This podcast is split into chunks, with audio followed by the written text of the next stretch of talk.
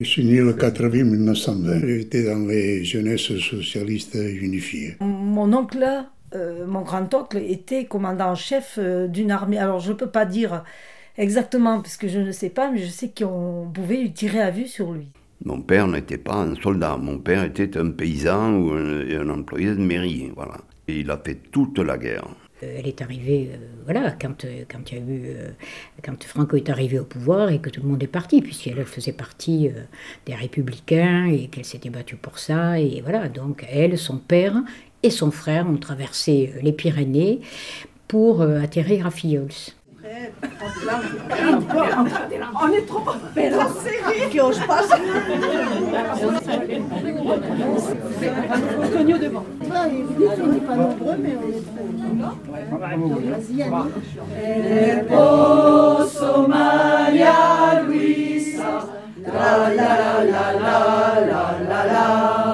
Il y a 2-3 ans, je suis allée en tant qu'enseignante voir le, euh, les ruines, il n'y avait pas le mémorial encore euh, de Rivesaltes.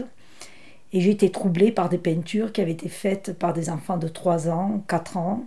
Et d'un coup, je me suis dit, ben, peut-être ma mère était là. Je me suis posé la question.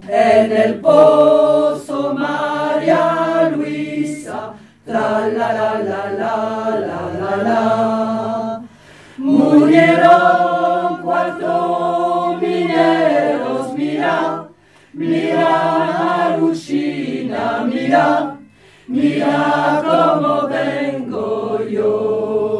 et je suis allée chercher dans les archives euh, de la famille et j'ai trouvé un tout petit ticket dans lequel il y avait marqué qu'elle était, euh, par le, biais de la Croix-Rouge suisse, je crois, euh, elle, était donc bien au camp de Rivesat. Ça fait deux ans que je suis en recherche de, ma famille maternelle parce que ma mère est arrivée par la retirade elle est arrivée en 39, elle avait donc 3 ans euh, au camp d'Argelès. C'est tout ce que je savais en gros. Et puis après, je sais que bon, elle s'est retrouvée vers, dans le Lot-et-Garonne et elle a passé sa jeunesse dans le Lot-et-Garonne. Et puis s'est mariée avec un Français. Et donc, bon, ça a été assez oublié, l'histoire a été assez oubliée ou volontairement oubliée. Voilà. Enfin, ça a été très compliqué. Elle a appris en fait à, à 35 ans que sa grande-tante n'était pas comment dire, sa, mère adoptive, en fait, était sa grand-tante. Et que sa vraie mère, euh, elle l'avait plus ou moins abandonnée à Rivesat et c'est elle qui est morte dans de la tuberculose. Et elle a appris tout ça à 35 ans. Et elle a dit, je veux rien savoir de l'Espagne. Euh, voilà. Et elle s'est réfugiée dans le silence euh, et l'oubli, quoi.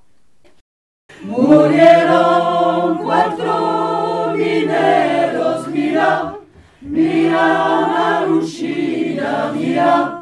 mira, yo. Alors bon, d'abord je suis passée par le mémorial de Rivesalt, qui avait déjà les noms de ceux qui étaient passés, euh, qui sont enregistrés. Hein, euh. Donc c'est comme ça que j'ai trouvé euh, ma mère, ma grand-mère donc et mon grand-oncle. Et je suis allée après aux archives départementales de Perpignan. Et là, donc, j'ai eu le complément avec les dates de naissance et les endroits où ils sont nés. Et m'ont dit qu'on pouvait être très bien accueillis sans problème euh, en Espagne euh, pour faire des recherches. Euh, jusqu'en 75, on n'avait pas le droit d'aller, en fait, jusqu'à la mort de Franco, on n'avait pas le droit d'aller en Espagne.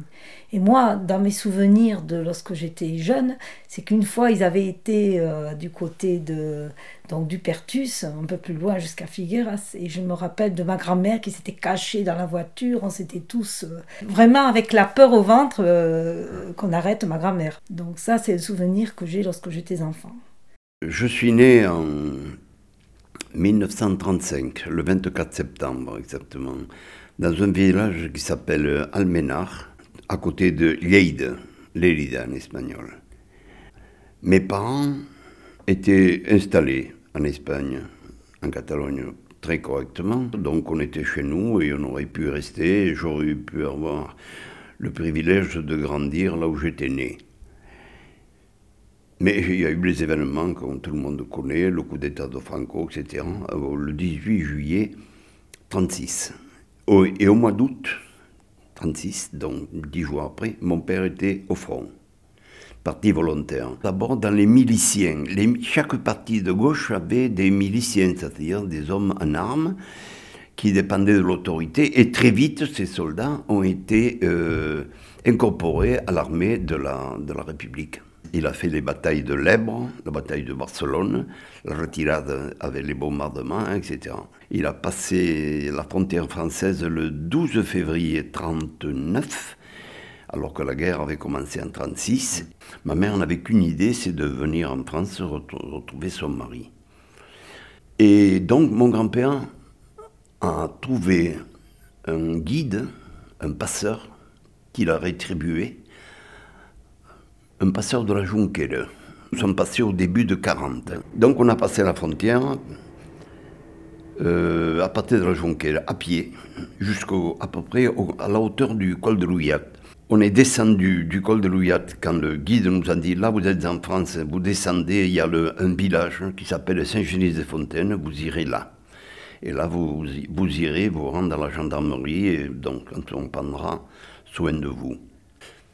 Euh, les gendarmes ont soigneusement réquisitionné tous les biens de ma mère. Et on a, quand on est parti de Saint-Genis-des-Fontaines quelques jours après pour le Boulou, où on a pris le train pour Perpignan, bien sûr, euh, tout le monde a oublié de lui rendre ses, bijoux. ses bijoux, ses biens. Saint-Genis-des-Fontaines, le Boulou, Perpignan. On arrivait d'Espagne et on se retrouvait dans des camps qui étaient quand même installés. Installés, organisés, je mets d'énormes guillemets, mais enfin ils étaient quand même organisés. Et j'ai jamais été en prison, mais il paraît que dans les camps, c'est comme en prison. Il n'y a rien, mais si tu as de l'argent, tu as de tout. Il n'y avait pas de tout, mais enfin, maman avait une petite somme d'argent, ça nous a bien aidés. Et mon père, je pense à la mi-juin à peu près, il est venu nous chercher avec, euh, pas un dossier de regroupement familial, mais il avait des papiers de son patron. Et il est venu nous chercher pour essayer de nous faire sortir. Seulement, l'histoire est assez curieuse. Guitre se trouvait à la limite de la zone de démarcation qui séparait la ligne, qui séparait la France libre de la France occupée. À cette époque-là, il y a eu une modification mineure de quelques kilomètres, je ne sais pas pour quelle. Donc ces papiers qui étaient pas très officiels mais qui étaient là sont devenus caducs. Et on a enfermé mon père dans le camp, alors qu'on était venu nous chercher pour nous réunir. On était réunis, mais dans les camps. Et lui d'un côté et nous de l'autre. J'ai dit que les camps étaient organisés. Ils étaient peut-être organisés, il y avait peut-être des baraques, mais c'était des camps. Ça veut dire quoi les camps? Ça veut dire séparation de la famille. Ça veut dire privation de liberté. Ça veut dire des baraques pas très confortables. Ça veut dire les inconvénients de la promiscuité abominable, et en même temps une solitude exemplaire. Ça veut dire une nourriture n'importe comment. Ça veut dire la peur. Ça veut dire l'angoisse. Ça veut dire l'incertitude de ce qui va arriver. Ça veut dire les puces. Ça veut dire les punaises. Enfin, tout ce qu'on voudra. Tout ce qu'on voudra. Puis mon père est parti ensuite. Il est parti dans le Gers. Et mon père du Gers avait fait un, un dossier de regroupement familial. Je l'ai ce dossier, il est vraiment primaire. C'est une lettre avec des fautes d'orthographe faite, par un, minotier de, de Biran dans le Gers, là où travaillait mon père, avec cinq outils cachés. La mairie de là-bas, la préfecture de là-bas, la préfecture d'ici, avec un avis favorable. Et enfin, le 12 novembre 1941, nous avons rejoint mon père par le train à Il est venu nous chercher et là on a été réunis. La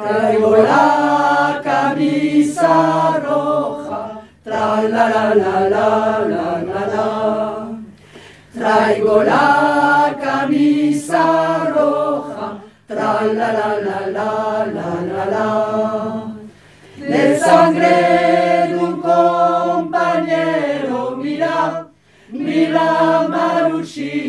Mira como vengo yo. C'est vrai qu'il a fallu attendre pas mal de temps avant que mais je sais, je sais pas pourquoi. Peut-être, bon, quand tu es enfant, tu... Ben si, on entendait parler. Mon père était militant, donc ils avaient créé une cellule ici. Donc c'était... Moi, j'ai, j'ai, baigné là-dedans. Hein. Ben, en plus, ici, il y avait des luttes. Hein. À la mine et tout ça, il y avait, y avait quand même eu des grèves. Il y avait... Bon, voilà. Donc j'ai, baigné un peu dans cette atmosphère. De, de... Ma mère aussi, hein. Ma mère, elle était, elle était communiste. Donc, voilà. Mais... Ah, je ne sais pas, je ne sais pas si j'oserais dire... Euh, ça vient peut-être de leur rapport à tous les deux, mon père et ma mère. Je me demande si mon père accordait beaucoup de crédit euh, à ce moment-là, hein, à ce qu'avait pu être la guerre d'Espagne. En tous les cas, c'est vrai que c'est après la mort de mon père que ma mère en a beaucoup plus parlé. C'était pas si évident que ça d'arriver euh, en France.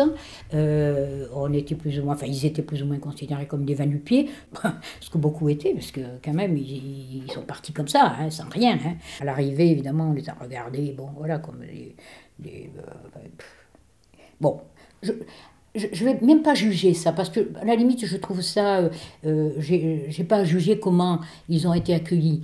Euh, moi, je me dis que je crois qu'il y a 500 000 réfugiés qui ont débarqué euh, ici dans les Pyrénées. Bon, après, 500 000 personnes qui arrivent comme ça, qui n'ont pas en rond, qui, qui n'ont rien à manger, qui sont dépenaillés. Enfin, pas tous, bien évidemment, parce qu'il y en a qui avaient. Bon, voilà.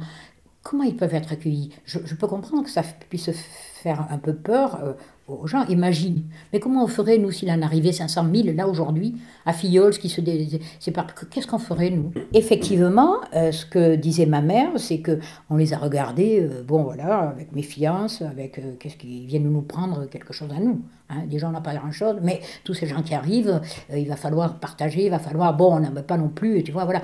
Ceci dit, ceci dit, après ce premier contact, qui est, forcément le contact, bon, l'étranger qui arrive quelque part, il est toujours un peu suspect, euh, ils s'en sont très bien sortis. Hein. Euh, ils ont trouvé une maison, on leur a loué une maison. Euh, voilà, ils, ont travaillé. Mon, grand-père était paysan, de suite il s'est mis au boulot, on lui a passé des terres, il a cultivé. Euh, voilà, hein, ils s'en sont bien sortis. Ma mère, très rapidement, comme elle était infirmière, à ce moment-là, on n'appelait pas le médecin pour un oui, pour un non, euh, ben, elle a commencé à donner des soins, enfin, etc. Elle a été embauchée par les mines. Oui, oui, bien sûr les mines de Filleul ont, toujours euh, bon, voilà, embauché des, travailleurs euh, qui venaient d'ailleurs.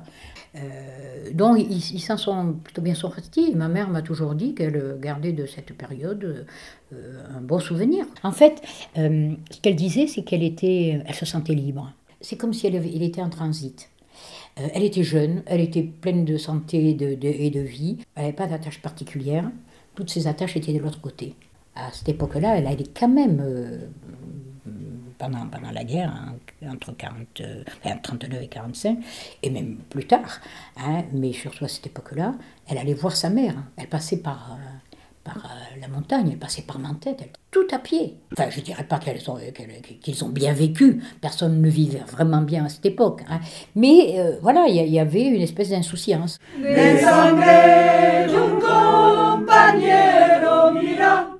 Mira Marucina, mira, mira como vengo yo. On est parti, on était, c'était, au mois de février, quand on est rentré, le 16, le 18 et le 19. Le 19, on était au camp des Barcarès, on a construit le camp. Puis, à mesure qu'il se construisait, ils amenaient du personnel, parce que c'était soi-disant un camp définitif. Bon, il y avait des baraques. Mais l'eau était. Les pompes étaient amorcées à 20, mètres de la mer. Hein. C'était pas l'eau douce qui arrivait, c'était l'eau de mer qui était filtrée par, le sable. Hein. Ce qui a donné lieu à, des nommables gastro et, décès. Parce que ce qu'on avait suivi, il manquait de nourriture et tout, et rien que ça, et ça n'allait pas bien. Parce que les premiers jours, on avait une boule de pain de l'armée pour 25 et une boîte de sardines. Pas pour chacun, non. On est parti, on a pris des vélos hein, qui étaient par là, hein. on n'a pas demandé au propriétaire, on s'est sauvé. Notre problème à ce moment-là, il était des plus épineux. Il y avait les Allemands qui venaient. Mais il y avait la frontière, là, et de l'autre côté, il y avait Franco. Hein. Mais on a appris que l'armistice était signé. Donc on a dit pour vendre, on n'embarque pas pour aller là-bas en bas, on reste là. Alors on s'est maintenu dans, dans, ces, dans ces compagnies, groupes de travailleurs étrangers. Et, euh, et comme je parlais français, j'ai atterri à groupement, c'est-à-dire euh, Languedoc-Roussillon, à Montpellier, à la direction. Ça nous permettait, en premier lieu, de, de faire du bon travail, parce que quand la Gestapo venait pour que quelqu'un où voulait des machins, ça passait par moi. Alors, automatiquement, si on pouvait faire quelque chose, on le faisait pour les contrer. Parce que la, la résistance est venue comme ça, parce qu'on savait très bien qui on avait en face. Parce que malheureusement, les Français n'ont pas cru réellement, jusqu'à preuve exactement qui ils avaient en face et de quoi ils étaient capables. La Pinouse, donc, il y avait un gros refuge. Ils avaient là des, FTP, donc euh, maquis communistes, mais aussi et surtout des guerrilleros, qui eux euh, avaient des armes, ils savaient s'en servir. Avec les guerrilleros, c'est ceux qui ont fait la guerre d'Espagne. Hein, et les, les, FTP, alors par contre, euh, Pancho qui était FTP, il avait fait la guerre d'Espagne aussi, avec son frère. Ils ont, donc il y avait des. C'était, c'est pour ça un peu, euh, je suppose, qui, euh, qui, qui commandait le maquis et tout ça.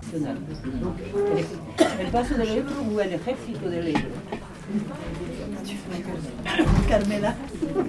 Carmela. Ataques muy rabiosos, rumba la rumba la rumbamba.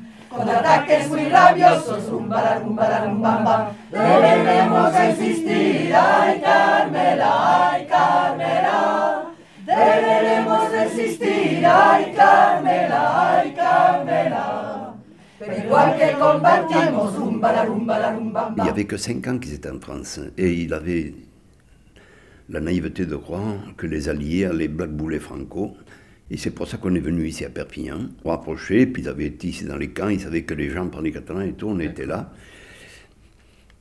Et puis ils sont, ils sont enterrés tous les deux au cimetière Saint-Jacques, ici. Ils sont retournés en 45. Ma mère s'était mariée, hein. il n'était pas question qu'elle revienne. Mais mon grand-père et mon oncle, ah, ils sont repartis en 45. Ben oui, euh, il y avait une ferme quand même, il y avait la femme, il y avait euh, les deux autres enfants. Je crois que Franco a, a, bon, a proposé plus ou moins une amnistie aussi pour, euh, voilà, pour euh, tous ces gens qui étaient partis, euh, en leur promettant que bon, il leur arriverait rien. Voilà, tout ce qu'ils ont pu faire, c'était plus ou moins clandestin. On avait un écriteau sur le dos déjà. hein. On était des rouges espagnols. Et à Madrid, ils savaient qui j'étais. Et après, j'étais devenu français. Et je suis retourné entre euh, près de 29 ans après. D'ailleurs, je, je m'en doutais. Je savais ça. À force d'être dans la, dans la mélasse, on s'y connaît en sucre. là. Mais ce qu'il y avait une chose, c'est qu'on était convaincus de ce qu'il fallait faire. Parce qu'on restait notre peau tranquillement et on l'a porté. Euh, Aujourd'hui, ils n'ont pas de conviction. Si vous ne savez pas vous-même ce que vous voulez défendre, hein, c'est pas le voisin qui le fera. Hein. Moi, j'ai vécu une époque dure, si on veut, mais quand on disait on y va, c'était pas la peine de se tourner pour voir si les autres suivaient. Hein. Il était là. Maintenant, on dit on y va, vous vous retournez, il n'y a plus personne derrière. Hein. Peut-être inconsciemment, je ne sais pas, mais moi je suis, je suis militante écologiste depuis déjà 30 ans. Je suis passée par plus ou moins, par, euh, disons, je suis allée de plus en plus à gauche jusqu'au NPA, et c'est vrai que on m'a fait remarquer que c'est peut-être pas anodin que je sois dans un parti plus ou moins trotskiste. Je ne sais pas, puisque je ne sais pas l'origine de ma, de ma famille, mais c'est vrai que peut-être je vais, me, je vais continuer à essayer de, de comprendre, de comprendre mon parcours aussi.